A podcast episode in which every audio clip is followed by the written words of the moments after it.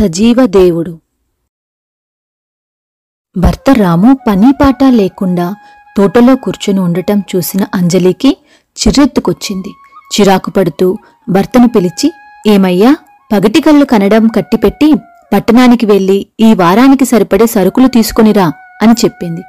రాము పళ్ళు కొరుక్కుంటూ చేసేదేమీ లేక పట్టణానికి బయలుదేరాడు. తోటి గ్రామీణులకు మళ్ళీ అతడు కష్టజీవి కాదు.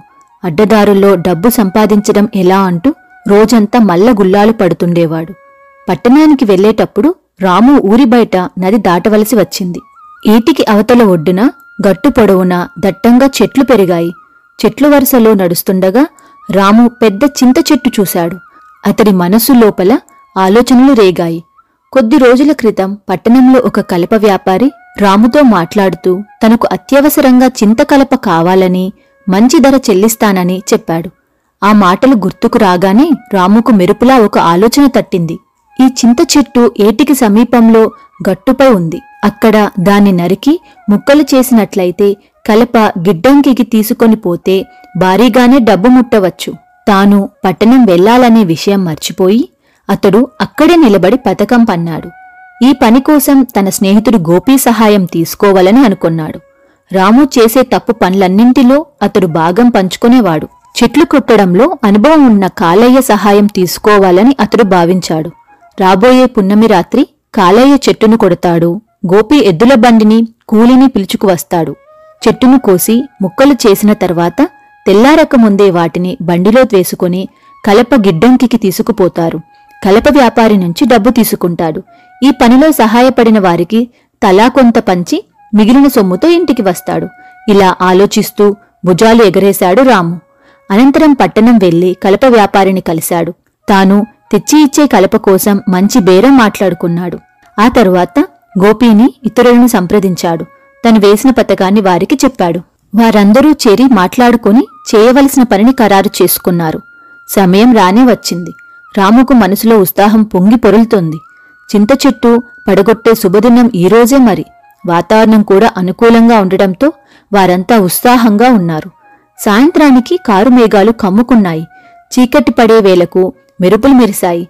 త్వరలోనే వర్షం దారగా కురవసాగింది. రాత్రి భోజనం ముగించుకున్న రాము పథకం ప్రకారం చింత చెట్టు వద్దకు ప్రయాణమయ్యాడు. చెట్టు కొట్టే కాలయ్య చెట్టు వద్దే అతడిని కలుసుకుంటాడు. ఇతరులు కూడా అర్ధరాత్రి నేరుగా అక్కడికే వచ్చి కలుస్తారు. ఇలా ఆలోచించుకుంటూ వర్షాన్ని లెక్క చేయకుండా రాము నదికేసి బయలుదేరాడు. నది సమీపంలో కనుచూపు మేరలో ఎవరూ కనబడలేదు.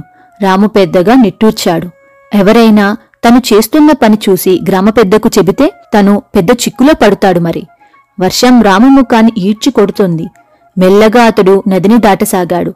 నదిలో మోకాటి లోతు నీళ్ళు పారుతున్నాయి. సరిగ్గా నది మధ్యలో నడుస్తుండగా కాస్త దూరంలో అతడికి పెద్దగా శబ్దం వినిపించింది. రాము ఎడమవైపు తిరిగి చూశాడు. నది ఎగువ నుంచి నీళ్ళు తన్నుకొస్తున్నాయి. దేవుడా అది అటవీ ప్రాంత నది. ఎగువన వర్షం పడిందంటే వెంటనే నదికి వరద ముంచుకొస్తుంది. ఈ విషయం తలుచుకోగానే రాము వణికిపోయాడు. ప్రాణం కాపాడుకోవడానికి పరుగు పెట్టాడు. నది గట్టుకు అడుగు దూరంలో ఉండగానే రాము వరదలో చిక్కుకున్నాడు. నీళ్ళు ఒక్కసారిగా ఎత్తి కుదేశాయి. రాము పెనుకేక పెట్టాడు. దేవుడా నన్ని కాపాడు అంటూ. ఉన్నట్టుండి దూలం వంటి వస్తువుపై పోయి పడ్డాడు. దాన్ని రెండు చేతులతోనూ పట్టుకున్నాడు. అమ్మయ్యా వరద ప్రమాదం నుంచి గట్టెక్కినట్లే. కాసేపయ్యాక తను ఒక చెట్టును పట్టుకొని ఉన్నట్లు అర్థమయ్యింది.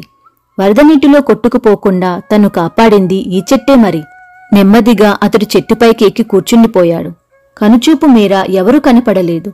తన మిత్రుడు గోపి చెట్లు కొట్టే కాలయ్య పనివాడు ఎక్కడా కనపడలేదు. వాళ్ళు తెలివిగా ఉండి నది దాటి రాకుండా ఉండిపోయారేమో. ఆ రాత్రంతా తను చెట్టు మీదే ఉండాలని రాము గుర్తించాడు. వేరే మార్గం లేదు. కాసేపయ్యాక వరద నీటిలో ఒక శరీరం కొట్టుకు వస్తున్నట్లు చూశాడు. అతడొక అబ్బాయి. ఒక్కసారిగా రాము అతడిని చెట్టుపైకి లాక్కున్నాడు. త్వరలోనే ప్రాణంతో నిలిచిన కొన్ని మేకలు నీటిపై తేలుతూ కనిపించాయి. రాము వాటిని కూడా కాపాడాడు. ఆ అబ్బాయి గొర్రెల కాపరి. నదికి సమీపంలో ఉండే అతడి గుడిసె వరద నీటిలో కొట్టుకుపోయింది. రాము గొర్రెల కాపరి మేకలు రాత్రంతా ఆ చెట్టు మీదే ఉండిపోయారు. వరద నీరు మరికాస్త ఎత్తులో వచ్చి ఉంటే చెట్టు సైతం కొట్టుకుపోయేది. కాసేపయ్యాక వర్షం ఆగిపోయింది. వరద కూడా తగ్గుముఖం పట్టింది. తరువాత తెల్లారిపోయింది. రాము తానెక్కడ ఉన్నాడో గమనించాడు. ఆశ్చర్యం! తాను నరికివేయాలనుకున్న చింత చెట్టు మీదే అతను ఉన్నాడు. ఆ చెట్టు కొమ్మల్ని తెగ నరికి డబ్బు కోసం దాన్ని తెగ నమ్ముకోవాలని పథకమేశాడు తను. మరి ప్రతిగా ఆ చెట్టు తనకేమిచ్చింది? భయంకరమైన ప్రమాద పరిస్థితిలో అది తనకు నీడనిచ్చింది. ప్రాణం కాపాడింది. అతడి కను కొనుకుల నుంచి కన్నీళ్ళు కారాయి. అతడు మెల్లగా గొనుక్కున్నాడు వృక్షరాజమా నేను నీ పట్ల క్రూరంగా నిర్దయగా ప్రవర్తించాను. నన్ను క్షమించు. సహజసిద్ధంగానే తను సోమరి స్వార్థపరుడు. కాని ఆ కాలరాత్రి తను ఒక అబ్బాయిని మేకల్ను కాపాడాడు. నిజంగా అది తన జీవితంలో ఎన్నడూ చేయని మంచి పని. తన వంటి క్రూరుడికి ఆశ్రయమిచ్చిన చింత చెట్టు ప్రభావంతోనే తను కూడా మంచి మనిషిగా మారాడు.